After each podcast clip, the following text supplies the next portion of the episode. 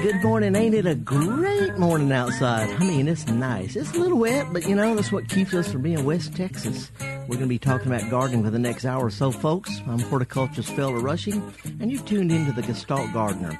It's a production of Mississippi Public Broadcasting. I've got an array laid out here in the studio and before me of all sorts of colorful things that I've grown that you can eat. They're pretty to look at. You can eat when you're tired of looking at them.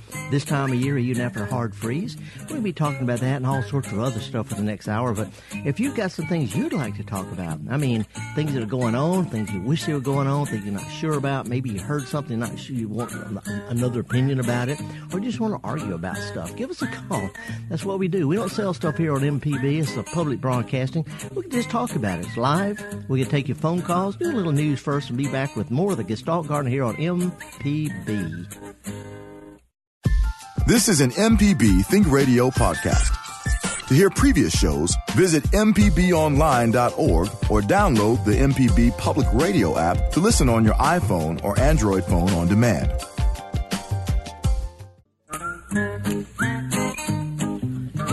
Okie dokie, folks. Welcome back. Horticulturist Felder Rushing. And guess what? I don't have any notes with me this morning. I mean, nothing. We're just, for the next hour or so, we're just going to talk about gardening. Whatever comes along.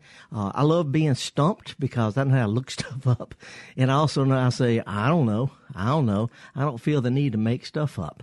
So uh, for the next hour or so, if you want to give us a call and talk about what's going on in your gardening world or that you'd like to have going on or you're thinking about or maybe you just – you know, heard something, you want to run it by somebody, give me a call. It's real easy. Toll free anywhere.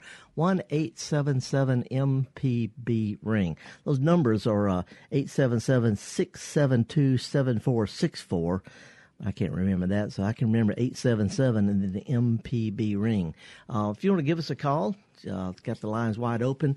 And I uh, want to point out that this is the, the f- last few days. If you like days getting shorter and darker, you've got about three or four more days to enjoy that because starting uh, about a week or so from now, it's going to start getting longer and longer. Here comes the sun starting next week. Uh, winter solstice coming up a week from today, and uh, I always celebrate that by uh, wherever I'm going out and noticing where the sun sets. Where's the sun rise and where's the sun set? And I try to mark that. And then uh, in the middle of June, June the 21st, when we have the winter, so the summer solstice, I like to mark that just see what a difference it is between where the sun rises and sets six months apart. It's pretty dramatic. And uh, if you're interested in that sort of stuff, I, I don't know much about it, but uh, I, I, like to hear about it. So if you've got anecdotes about the solstice, give us a call. Also, uh, I've been growing a lot of winter greens this this year. I planted some stuff back before the first frost. And right now I'm looking at burgundy mustard. I'm looking at three kinds of, of kale, purple kale, uh, regular kale, and kind of a frilly white and green kale. I've got uh, rosemary, uh, oregano. I've got parsley. I've got five different kinds of lettuces, including some smooth leaves, some ruffle leaves, a red leaf, all different kinds of stuff that's pretty. I mean, it, it makes a nice little arrangement.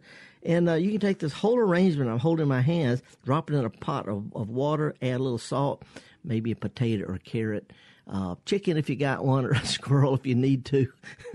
and you've got some food, but it looks great. You can grow this stuff in a pot on your porch, and it can take down to about 20, maybe 20 degrees or so, but certainly down into the middle 20s. If it's going to get colder than that, just drag it in for a day or two and put it back out. The, the, after a, a little cold, a lot of the stuff actually gets sweeter has a better flavor. Anyway, it's pretty, it's easy. You can do it in a pot. Doesn't have to have a lot of potting soil because they don't have any roots to speak of. So, you know, even just a, a salad bowl Hey, that's a, not a bad idea. A salad bowl, some potting soil, and uh, get your three packages of three or four different kinds of lettuce seed, mix them together, and just sprinkle a tiny little pinch across it. And within a week, it's going to be up and growing. You feel so good about yourself. And a couple of weeks after that, you can start snipping on it and eating it. And uh, it wouldn't be kind of neat to have some small bowls of this and and uh, put it on a, a, a place setting type thing throw in a pansy or a viola because they're not only pretty and they love cold weather, but you can eat those too. Been my experience that the pansies stick to the roof of your mouth, so I go with the violas because they mix up a whole lot better with the other stuff. But anyway, oh, oh one other thing, I got some Swiss Swiss chard. Uh, there's a, a, a series called Rainbow Chard. They come in in a deep dark burgundy, bright yellow, green, white, all different colors of Swiss chard. They also grow right through the wintertime. But a few edible greens, uh, some some leafy herbs that you can uh, cook with or just enjoy or make the place smell good. You got something that looks really really good. Hey, this is something that kids can do even over the uh, the holidays when out from school. Doesn't take anything at all put a little bit of potting soil in a shallow pot and get them to sprinkle some seeds out there. Water it, put it outside, and watch what happens. Not only are you going to grow stuff that's pretty and edible, but you might be introducing kids to what we call food ownership. They own their own stuff. Our lines are open if you want to give us a call. I've got some cheesy tunes coming up, uh, Christmas type things or holiday type things. If you want to give us a call, though, it's toll free one eight seven seven MPB ring. I don't know of any garden related activities going on the rest of this month, but I know that on the uh, second Saturday, I think it's the second Saturday, I don't have it with me, the 12th or the 13th or 14th, whatever, uh, the second or third Saturday in uh, January, I'm going to be having a home fruit seminar. It's going to be a free seminar. Uh, it's going to be at a Jackson at a garden center called Hutto's. Uh, they kind of specialize in the best types of fruits that grow here and the best varieties of each.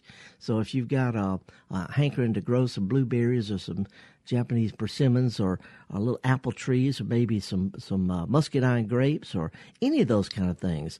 I'm gonna have a free seminar. I've been doing it for years. There's usually quite a few people. It's indoors, and um, we're gonna be talking about all different kinds of types of fruits and the best varieties of each and how to plant them and prune them and all that kind of stuff. Anyway, let's see if we can clear it up, Felder. You said the second or third Saturday. It's a seventeenth, uh, January the twelfth. That's it. That's is it. the second Saturday. Okay, January the twelfth. Okay, all right. Well, January you know, the twelfth. I didn't want anybody to get confused. Java, this reason you make the big bucks, man. You're on top of it, aren't you? You, you I try to be, you man. Got, you got my back. you know, I've been I've been accused. You see all these these leafy greens are growing. They're all different colors, a kaleidoscope of colors. I've been accused of growing them just because I like to look at them and I hate to eat them, and that's true. That's true. But the thing about it, Java, we talked about this before the show, is I don't have to worry about whether whoever picked these things washed their hands or not because I know for a fact they didn't because it was me. but it's in in this uh I guess in this era of uh, salmonella and these recalls, that's it's kind of healthy, man, to go ahead and just have it right there in your backyard. Yeah, I don't know. Of course, there might be salmonella in my yard. I don't know, but but it's it's it'll be my salmonella. Okay. but anyway, it is so easy to grow stuff like this. It's just, it's almost embarrassing. It's so easy to grow stuff in the winter because you don't have any bugs. You don't have to water or anything like that. Anyway, they took away all my buttons, but I see through my bifocals that I got a call from Memphis, Tennessee from Pat. Good morning, Pat. How are you? I'm doing fine. Good. What's up? Uh, well, I inherited my parents' yard. Oh, boy. Yeah. So they've got Japanese maples, they've got wisteria, and they've got some bushes, and all of them seem to to have these tiny, well, these medium-sized holes developing in the leaves, and I don't I don't see a bug, but it's been going on now for several months. You say is, is medium-sized what? Little foam type things? No, they're just holes. Holes they're in like the oh in brown. in the leaves in the leaves. Well, if it's different kinds of plants, um, it's not going to be probably a related insect. Insects and diseases tend to favor certain plants over others. And uh, if they're all fairly uniform, it sounds kind of weird, but it could be that they got hit with a hailstorm because hail hits these leaves and it'll actually make a little hole in them. It doesn't have to go through it. It can actually eat away o- over a period of months. But if you got different kinds of plants with the holes in them, uh, I, I, would want to rule out an insect disease. Uh, I could probably tell better if you could send me a picture, but I tell you what, look at the ends of the branches, Pat, and if the ends of the branches have got leaves that don't have the holes in it, then that's a problem that happened some months ago and it's long gone. And I wouldn't worry about it. Okay. I mean, that's that's sort of my. If it's an insect, there's nothing you can do about it because the insect's long gone now. If a disease, um, you know, you'd have to spray next year to keep it from happening again. You can't really cure diseases or insects when they're not there. So right now, what I would do is uh, see if you can get a really good, clear, close-up picture, and shoot me an email about it, or or else maybe take some by the botanic garden there. Um, uh, in in Memphis, or else um, just wait and see what happens. It, again, if it's new leaves look fine, that's old damage. Wouldn't worry about it at all. your mama would say, "Go back inside and find something else to do." Yeah. Get So- the leaves out from. Un- Does it hurt leaves to leave it on the grass? Not really, uh, Pat. If your leaves, if they pack down and completely cover the grass, that can create real good conditions for diseases. So it's better if you could mow them, you know, chop them up in smaller bits. And when it gets so thick that mowing, you still can't see the grass, you can either rake or blow them up under the shrubs or something. But I wouldn't let them pack down on top of the grass, c- completely covered up, or you're going to probably have some problems with little insects and diseases and stuff. Uh, You got to remember that gra- grass is a prairie plant. Leaves are woodland products, and prairie plants normally don't grow in the woods. So leaves on the ground is normal, but not out in the prairie. So I would make them think they're back in the prairie. Get rid of the leaves, So yeah. So a lot of raking. You know, or, or blowing. Oh, You know, I, I, of course, that might just be a guy thing, but I like going around the blower. It makes me feel like a real He-Man. and it irritates the neighbors if you do it on Sunday morning. Believe me. well, I'll just get my friend's teenage son. Yeah. Well, see, you know, mo- when it if it dries out the next day or so, uh, a lot of times mowing will chop them up. As long as you still see the grass when you're done, you don't have to rake. Okay. Well, I will try to get a good close-up photo and pop it to you. Okay. Thanks, Pat. Appreciate it. Thank you. Merry Christmas. Thank you. And uh, by the way, that email is garden at mpbonline.org. Hey, let's go over to Vicksburg and talk with Danny about uh, blueberries, right, Danny? Yes. What's up? Um, well, they haven't doing real well. I planted them, I think, May of about two years ago, 17, Uh huh. and they just was, they look pathetic. They're, I, Yeah. I got six of them, uh, three different varieties, Yeah. and then uh, uh, staggered them, each of the different varieties. Mm-hmm. So, and uh, I put a fair amount of good new uh, mulchy soil down on the bottom when I planted them. Yeah. Uh, they just haven't performed. I don't know what I should do at this point. If I should cut them back or anything like that, or Well, let, let, let, let's let's do a little head scratching here. When you said you put stuff in the bottom, did you just put it in the bottom of the hole, or you mix it in with the dirt you already had? well, it was it was soil. So I mean, it was really good black, deep, rich soil. Yeah. And I and I thought yeah, I did. Yeah, I just got through in the bottom of the hole. That's why I kind of planted it around with it. Uh, Yeah, here, here, here's what I would do, and, and, and I've been planting blueberries for a long time. They have a weird kind of root system. They're they're they're like azaleas. They got more of a of a furry little mat rather than great big taproot type stuff. And uh, what they like is a combination of dirt and peat moss. Where, where where these things naturally grow is very acidic, uh, and it got a lot of peat in the soil. Is in and so what I would do, and they haven't been in the ground too long to do this. I would just simply sometime over the next month or so, just dig them up you know, shake the little stuff off. Don't don't booger them up too much. Just dig them up, and then dig. You know, all the stuff that's down in the hole. Dig it all together. Uh, and make it a little extra wide, maybe two, three feet wide. And you can do that this time of year because the, the digging's not as hard. But then add a little bit of real Canadian peat moss. You know that kind of reddish brown stuff. It's the only time I really recommend, strongly recommend peat moss. It, other plants don't care that much, but blueberries really, really like it and last a long time. Get two or three shovels of that stuff and mix it in really, really good with all the stuff you've already got, and then replant them a little on the high side. I think they, you know, they'll they'll jump then. Okay. I, I wouldn't prune them though because Right. any kind of berries you can have this next year are going to be from flowers that are the buds are on the ends of the branch. You can look at the ends of the branches and see which ones got big fat flower buds and which ones don't. As long as you leave a few of those, you might get a few berries next year.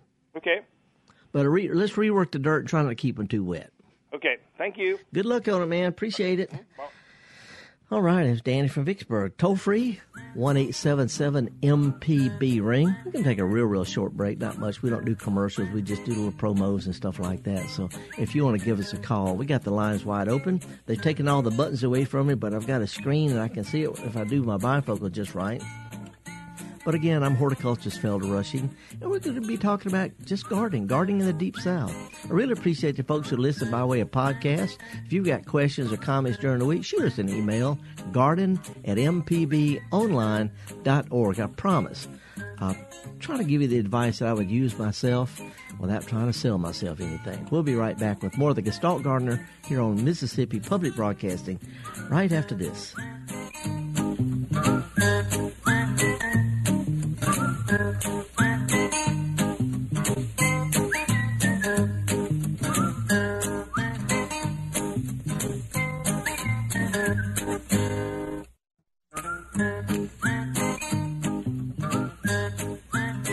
Welcome back, folks. Horticulturist Felder Rushing. I've been playing around all these greens in here and uh, trying to see if I could turn myself into a green man. I don't know if you if you're aware of the green man, what they call foliage face, where they have these ancient carvings in all these old churches and stuff uh, all over Europe.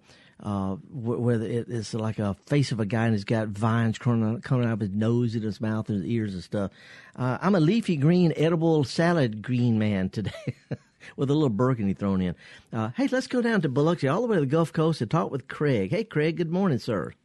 Hey, good morning. What's up? Uh, I, was, I was wondering if this is a good time of year to do uh, tree pruning.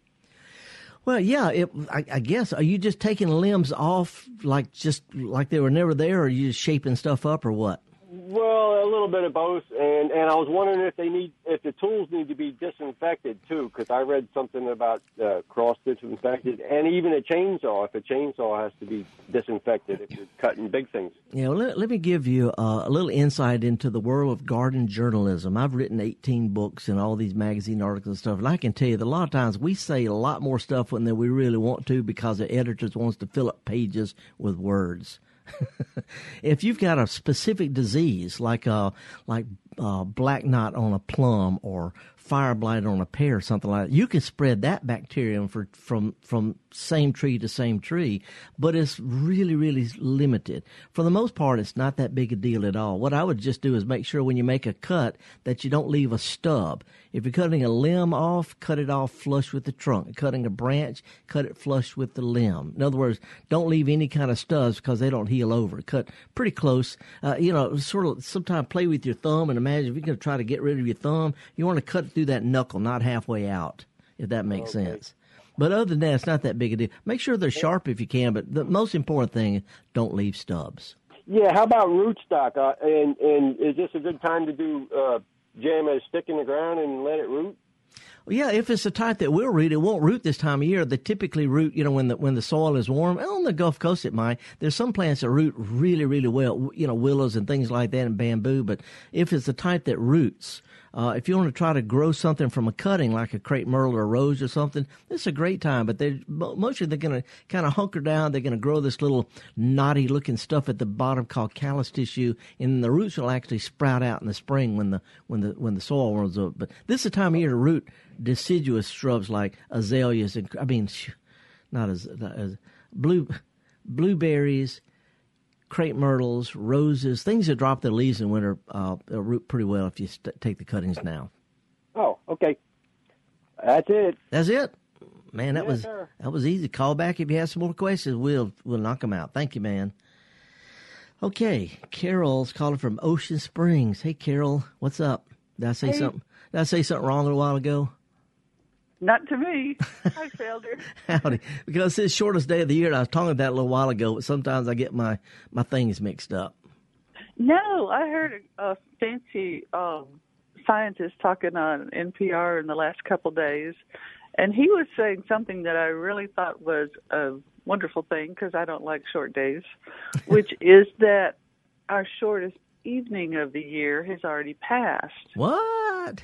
He was saying that he went on and on and about. That's right. That keep keep keep we, We really only have a day less in the year than we think because we're rotating around the sun, but we're rotating around the sun, which adds an extra day, which makes all our days, and that our so the way nights and our mornings and evenings get shorter and longer fluctuates different than we think it would. Huh.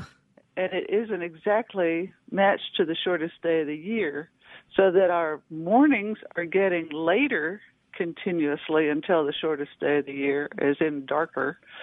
And but a few days ahead of that time, our evenings are starting to get a little bit lighter, which I love because I don't like being dark so early. Well, you know, I'm I'm I'm following you, but I'm confused. I just know that that right now it's nighttime a lot longer than it's daytime, and that's going to start turning around in a week.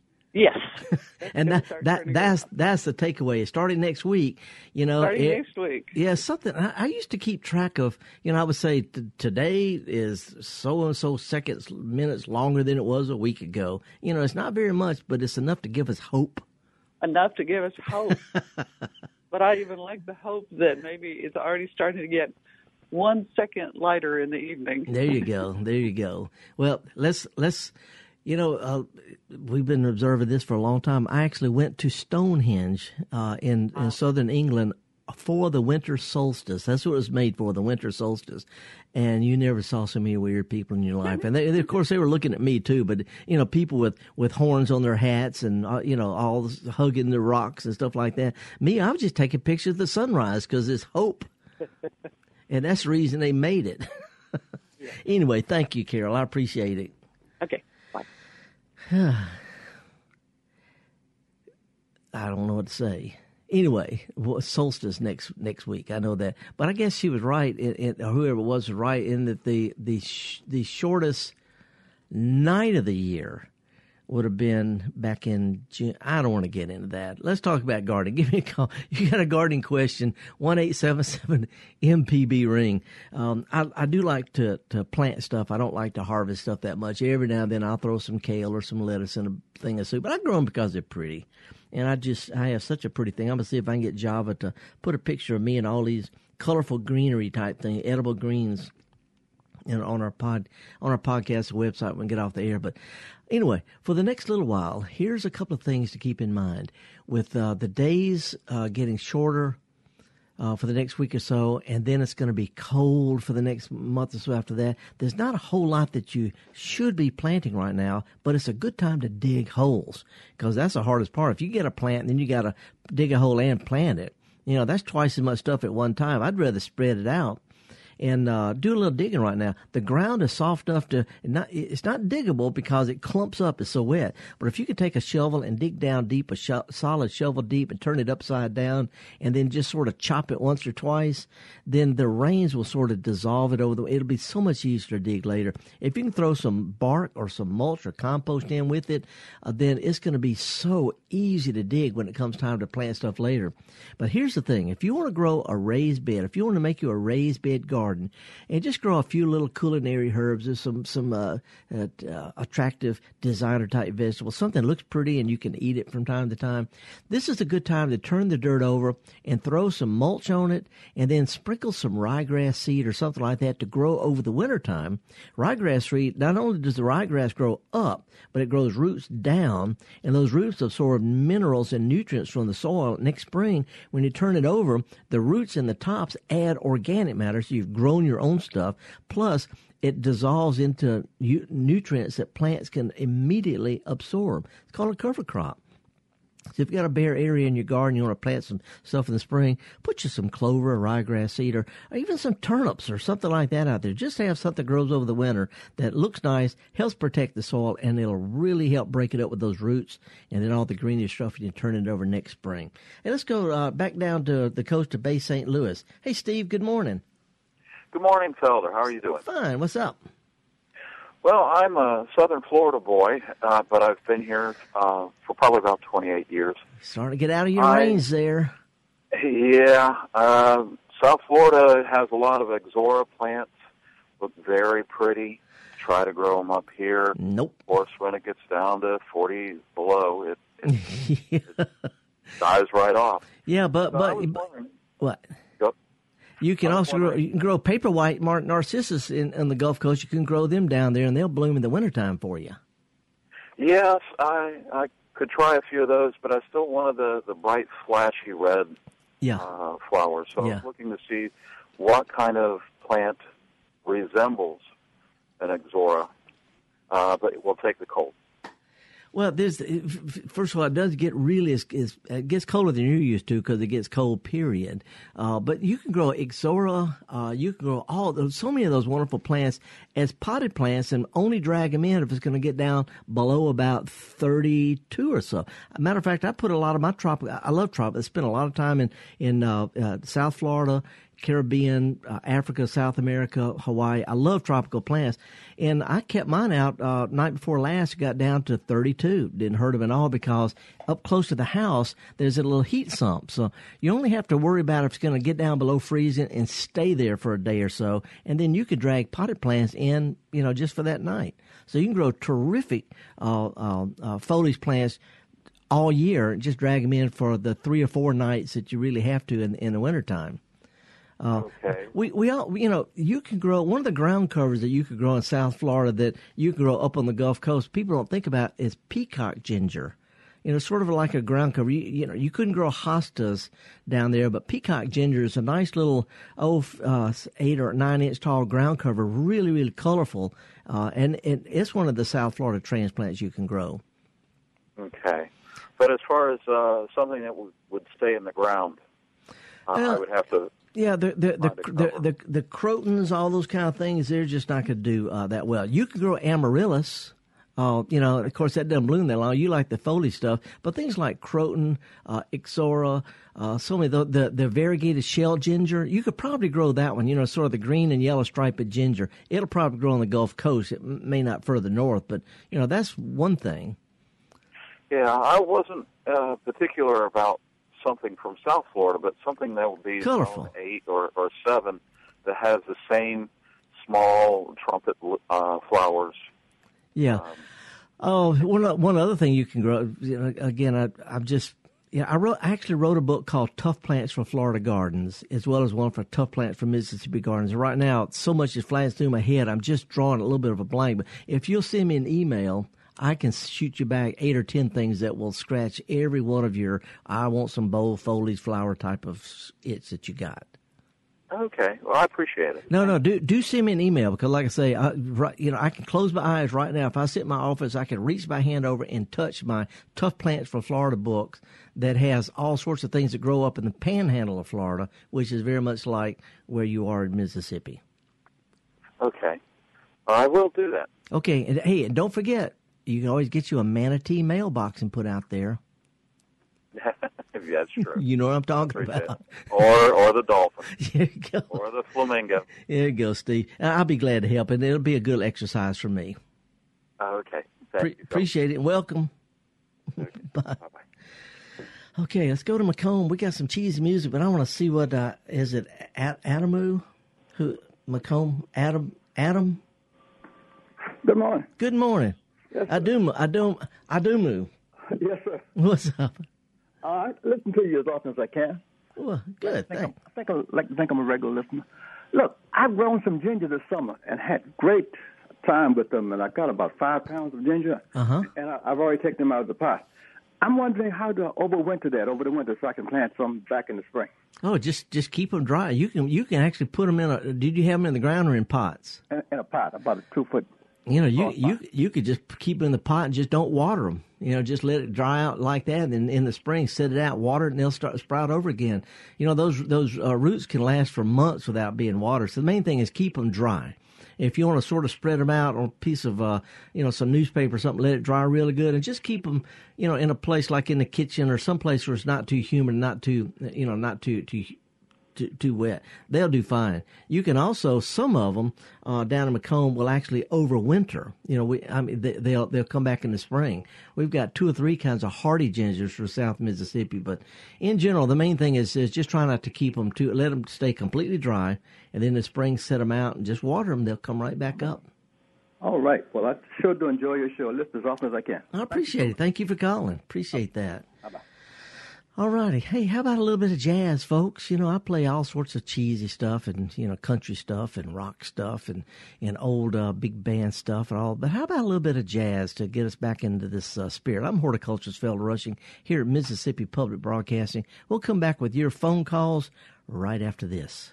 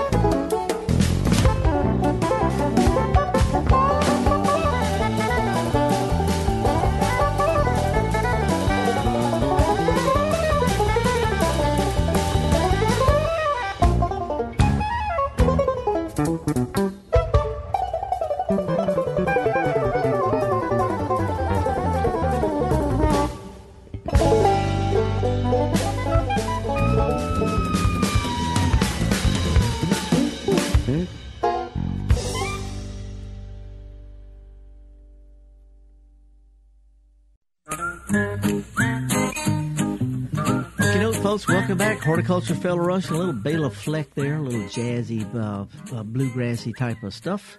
Anyway, I've got a lot of cheesy music for the holidays, and trust me on this, I can really offend just about anybody with some of it. Uh, we're going to be talking about gardening up at the end of the hour, and got some lines open. If you want to give me a call, it's toll free one eight seven seven MPB ring. Got the lines wide open right now.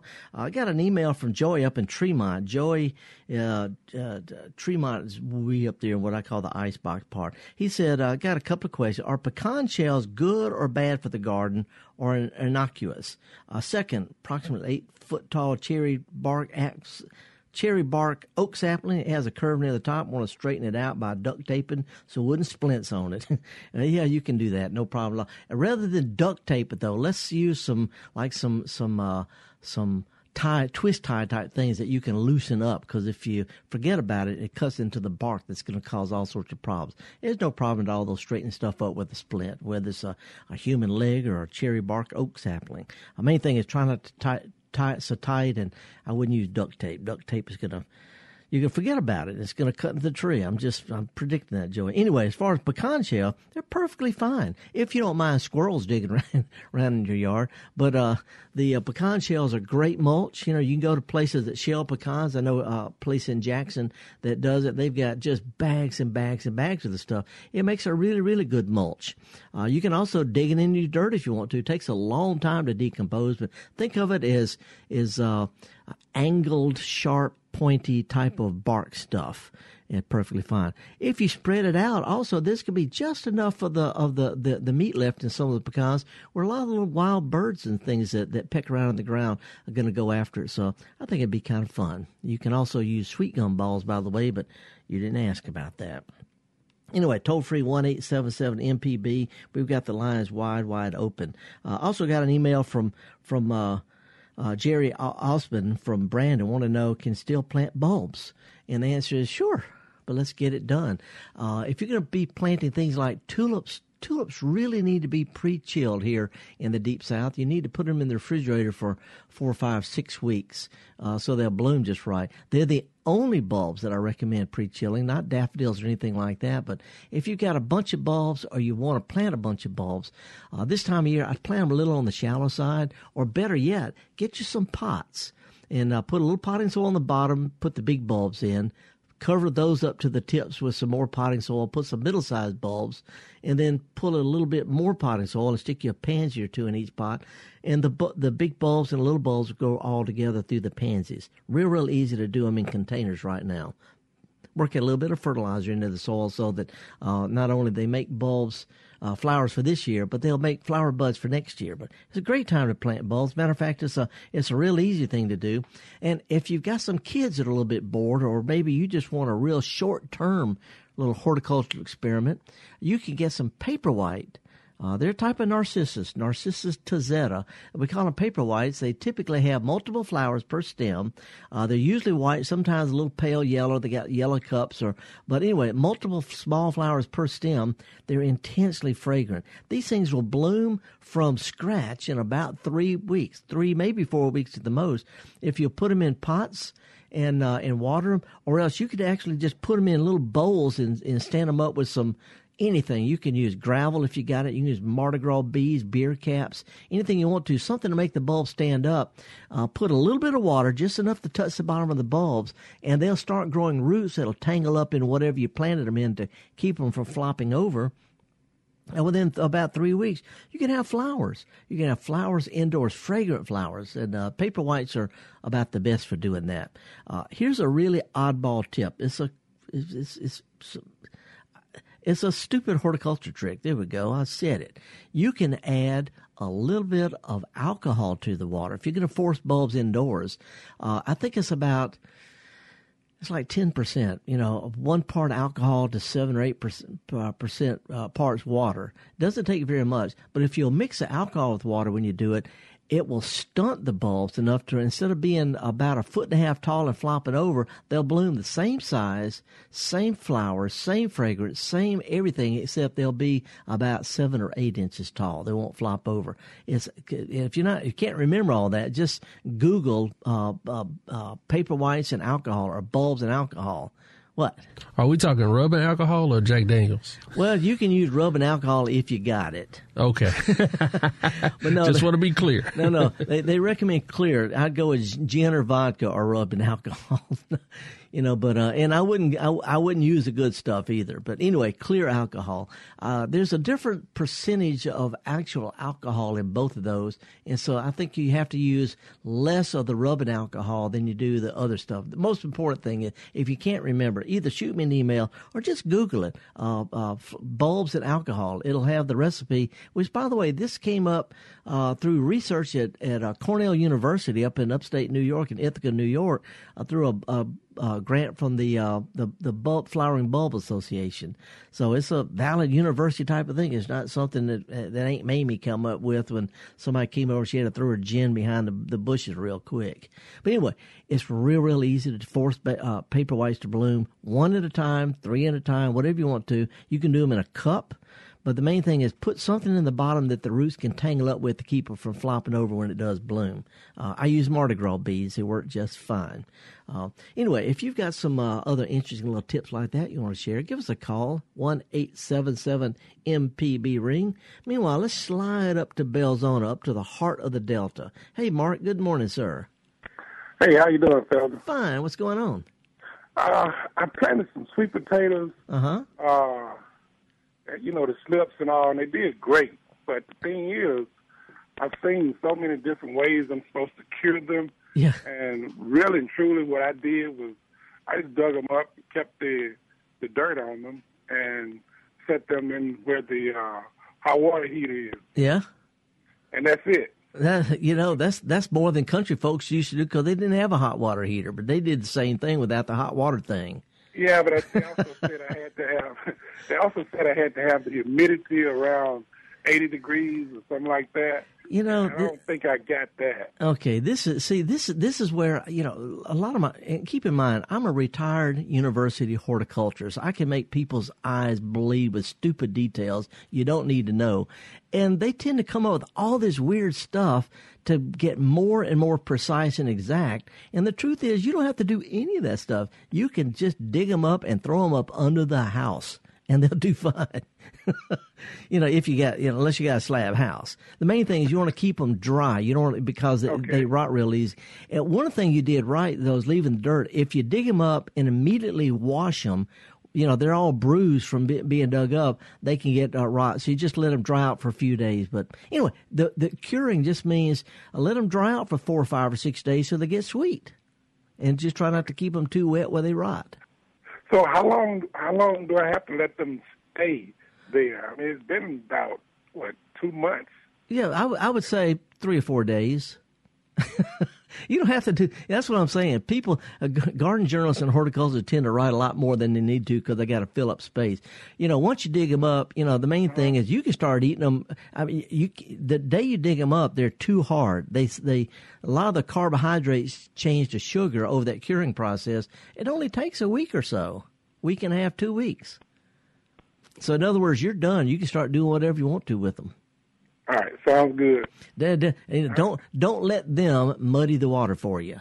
It's just country country folks been growing sweet potatoes for a long time without knowing they're supposed to do all that stuff. All right, Keep it easy, man. I got it. Man. Appreciate it. Okay, uh, our lines open one eight seven seven MPB ring. I know it irritates some people that I don't get real scientific, but I'm retired from all that science stuff now. I can do it if we need to. If you want to, we can do it.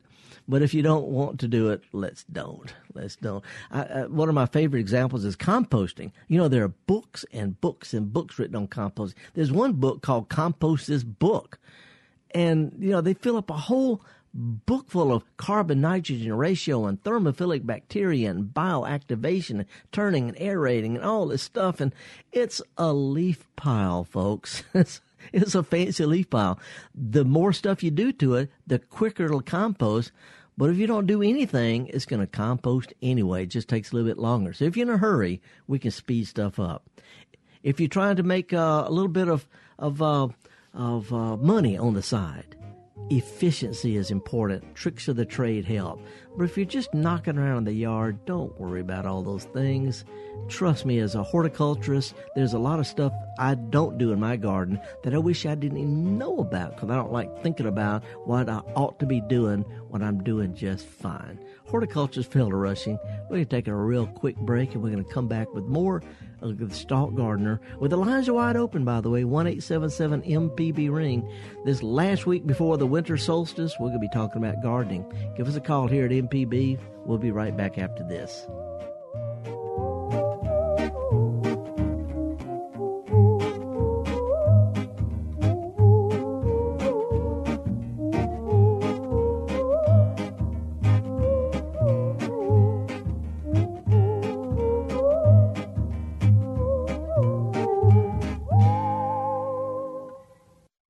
To a radio? Well, don't worry. MPB Think and Music Radio are available online and on our MPB Public Media app. It's simple. Just log on to our website at mpbonline.org to get started. This is MPB Think Radio.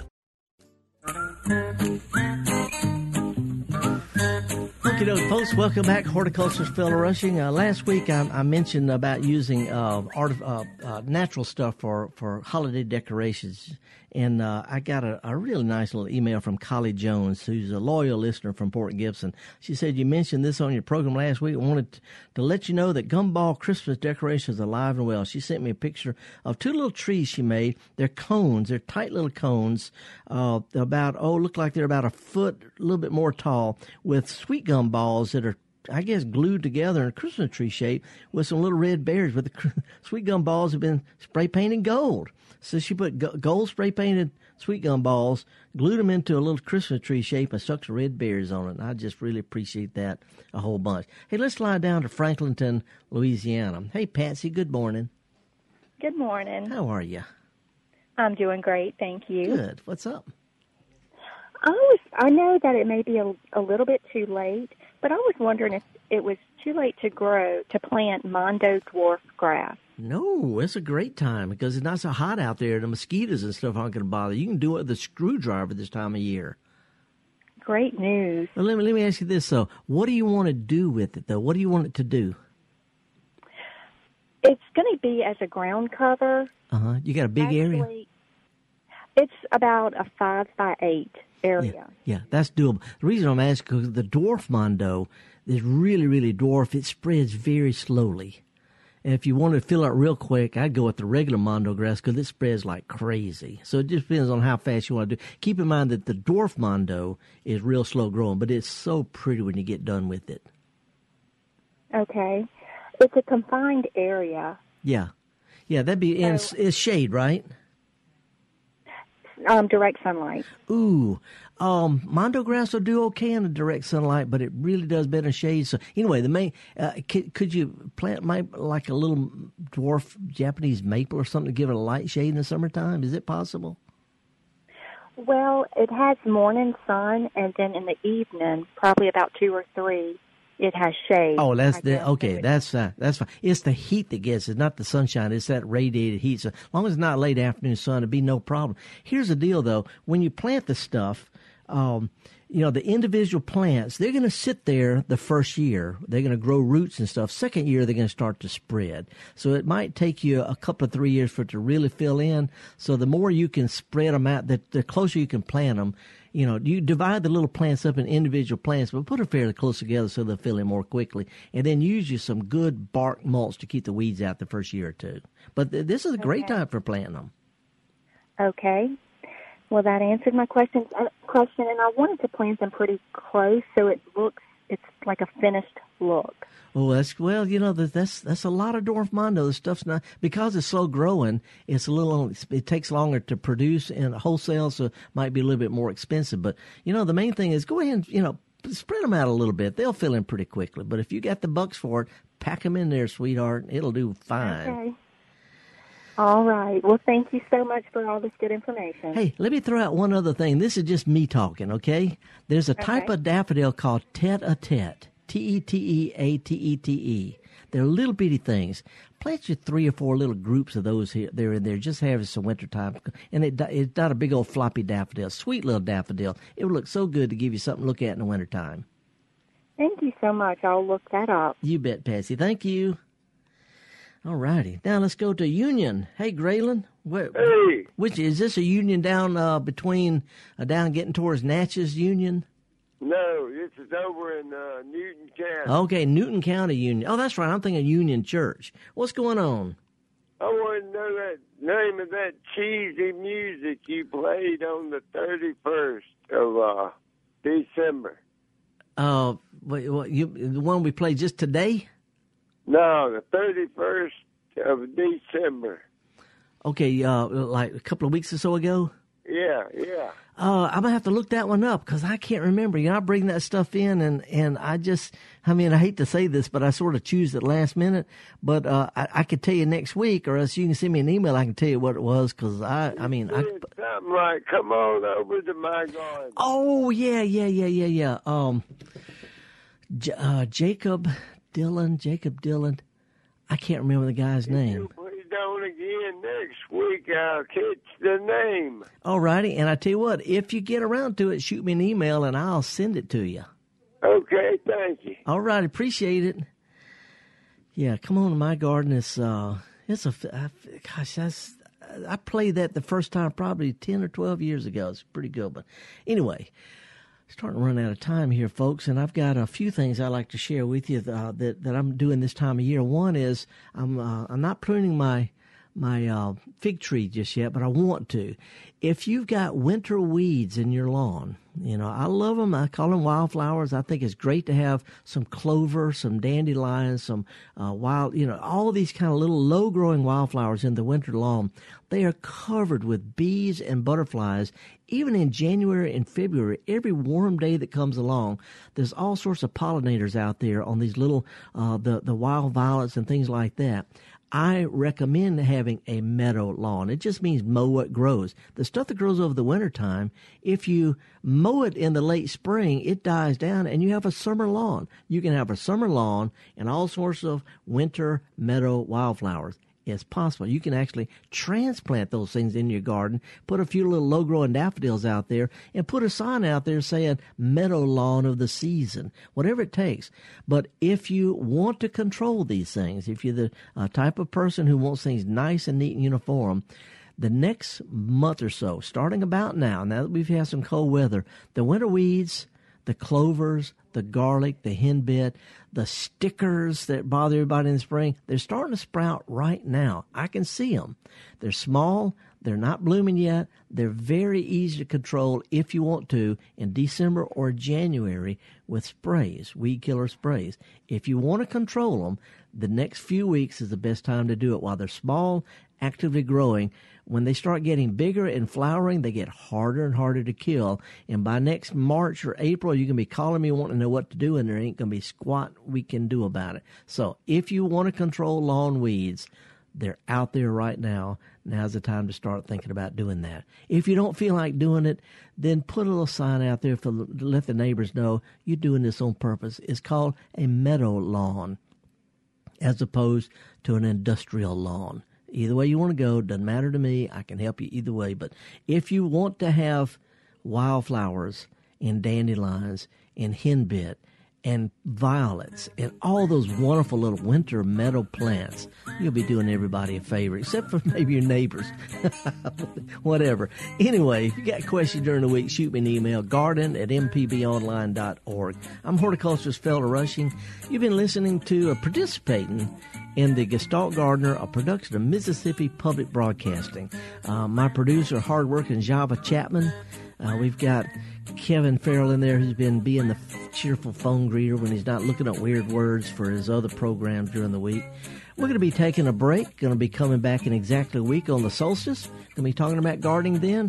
If you get a chance, take a kid to a garden center, get them some paper white bulbs, show them how to grow those things in a cup indoors. In other words, show them how to do what we do best, and that's how to get dirty. See y'all next week.